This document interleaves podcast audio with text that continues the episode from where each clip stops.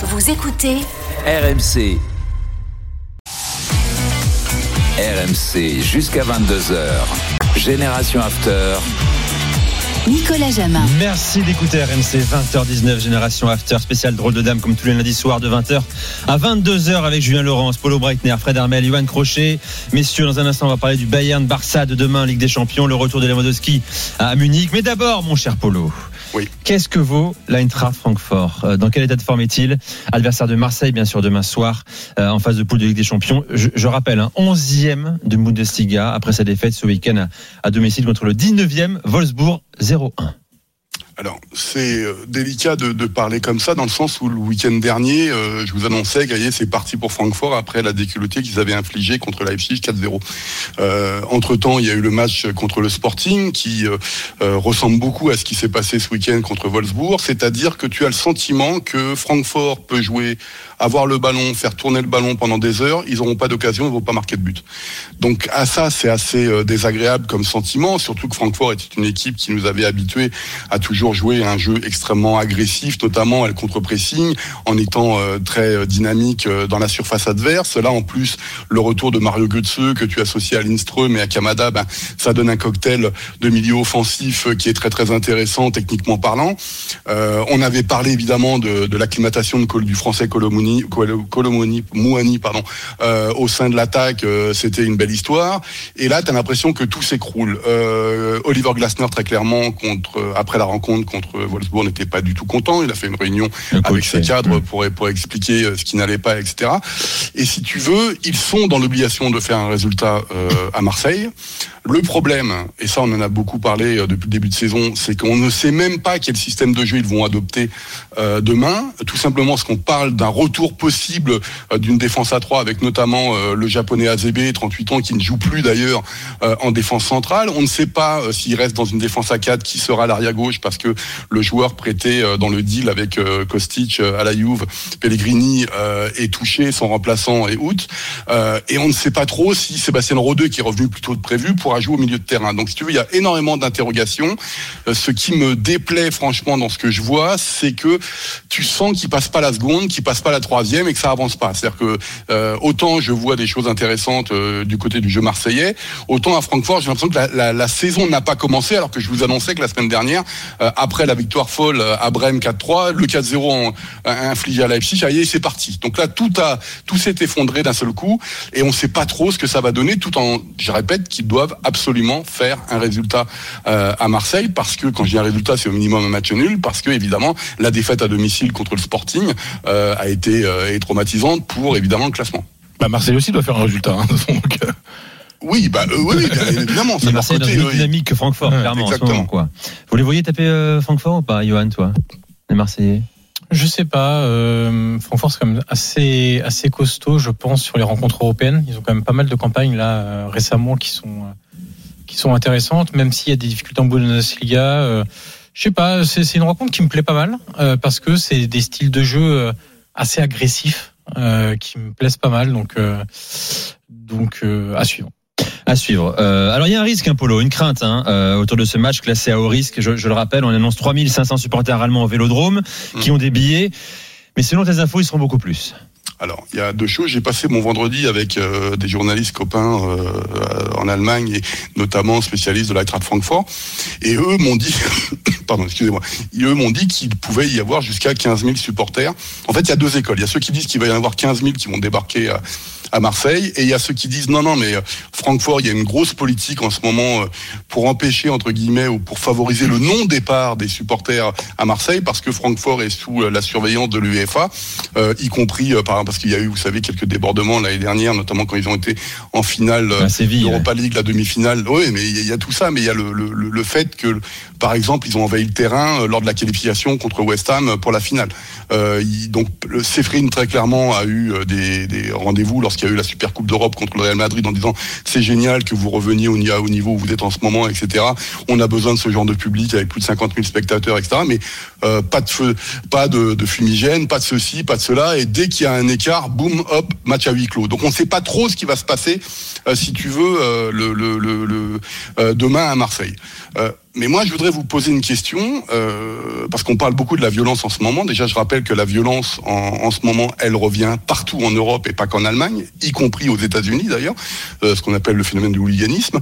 Et euh, je voudrais vous, vous poser une question. Quel est le rapport entre le Lech Poznan et le, le club du Luxembourg de d'Udelange Waouh. Waouh. Quoi, il y a, je Jumelage sais pas, un jumelage entre groupe hooligan peut-être, comme on l'a vu entre certains de Supra Hotel 91 et, et Cologne. Je sais Bah, pas. Pas du tout. Les villes Euh, sont jumelées? Non, pas du tout. Le 25, pas à ma connaissance, en tout cas, je n'ai pas vérifié. Le 25 août, il y a le match retour entre Adudelange, donc au Luxembourg, euh, pour euh, la qualification d'Europa Conference League entre le Lech Poznan et le club luxembourgeois de Dudelange. Pour aller de Poznan à, euh, au Luxembourg, il faut passer par Francfort. Qu'est-ce qui s'est passé le 24 août dans la nuit?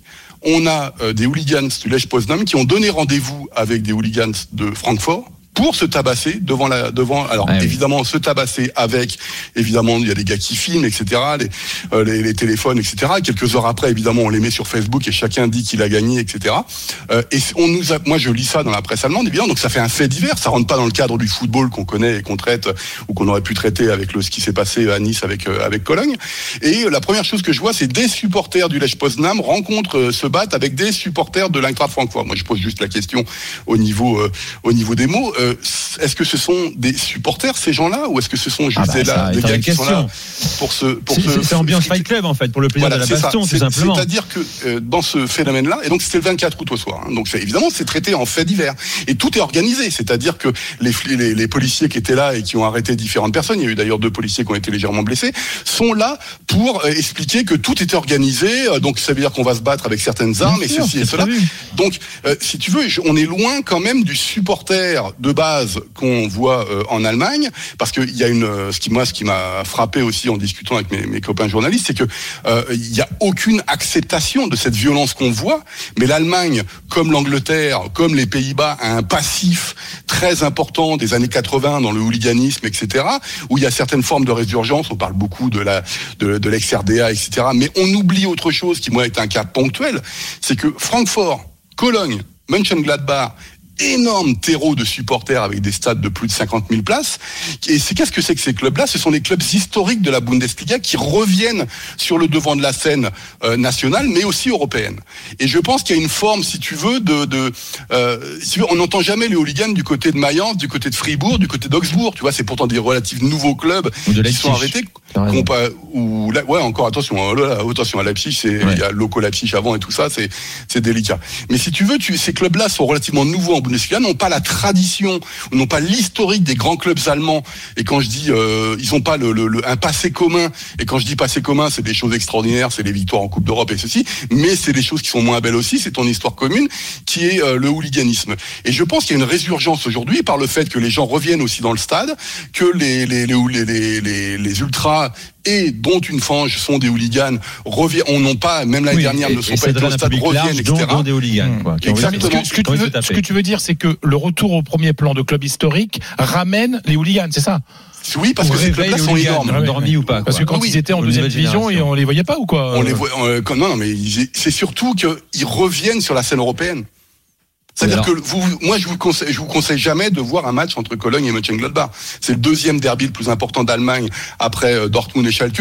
Euh, c'est pour moi un derby, ça, ça sent pas bon, honnêtement. Ah oui, S'il y a des choses qui se passent. Et surtout, c'est la taille des clubs, Fred. C'est vrai que beaucoup pas- pensent un peu rapidement qu'en Allemagne, tout est réglé, tout va bien, c'est la Ah, fête et, et la bière. Mais-. Et Et, il y a un autre débat que j'ai eu. avec- public et tout ça. euh, Finalement, il a- c'est toi, en oui, Espagne, non, hein, mais justement. tranquille avec les, les hooligans, euh, Fredo, aujourd'hui.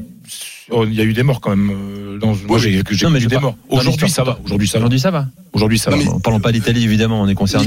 Nico, Fred, je, je finis là-dessus. C'est que ce qui est très intéressant, c'est que je avec mes copains euh, journalistes allemands, je leur disais, mais est-ce que la Bund- je leur posais juste la question parce que eux ils étaient extrêmement mesurés sur ce qui se passe en ce moment, parce que il faut attendre aussi les chiffres officiels. Est-ce qu'il y a une résurgence de la violence, etc. Moi, j'ai ce sentiment, mais tant que t'as pas les les officines, euh, la, la police qui a sorti des chiffres officiels sur ce qui se passe, pourquoi, comment, c'est toujours spéculatif. Ce qu'on dit. le problème, c'est je lui dis, mais est-ce que tu n'as pas le sentiment que si aussi que la Bundesliga est victime de Ouais. son succès, c'est-à-dire que de plus en plus de personnes veulent aller au stade, et si je le dis d'une façon très simple, si tu as 1% de cons et que tu as 10 000 supporters de moyenne, si tu as 1% de cons et que tu en as 50 000, ça fait toujours plus de cons qu'à 50 Oui, 000 qu'à 10 il 000. y a un effet grossissant et puis c'est beaucoup plus médiatisé désormais. Euh, tout le monde filme euh, comme à Col- comme à Nice euh, la semaine dernière. Euh, on, on avait un sociologue dans l'after l'autre jour qui expliquait attention aussi à l'effet grossissant des médias qui filment et qui relaient beaucoup plus ce genre d'images. Même si tu as raison, cher Polo, certainement qu'il y a une résurgence euh, des faits de hooliganisme. Euh, on, on consacrera hein, un spécial drôle de dame euh, sur le hooliganisme et les ultras dans, Ah oui. dans vos championnats respectifs, messieurs. Il y a beaucoup de choses à dire. J'aurais aimé qu'on parle de l'Italie et de l'Angleterre encore aujourd'hui. Comment on peut régler les problèmes? On a du mal à les régler en France également. Euh, dans un instant, messieurs, Bayern Barça. On, on va en parler avec avec toi, Fredo, avec Polo, bien sûr. Vous nous appelez au 32 16. Sachez qu'à à 20h45, comme tous les lundis soirs dans l'after spécial dans le Dame, on vous consacre un quart d'heure au 32 16 pour poser vos questions à, à Johan, à, Julien, à Fred ou à, ou à Polo. N'hésitez pas à nous appeler au 32 16. Vous écoutez RMC 20h30. On revient dans quelques secondes. Là tout de suite.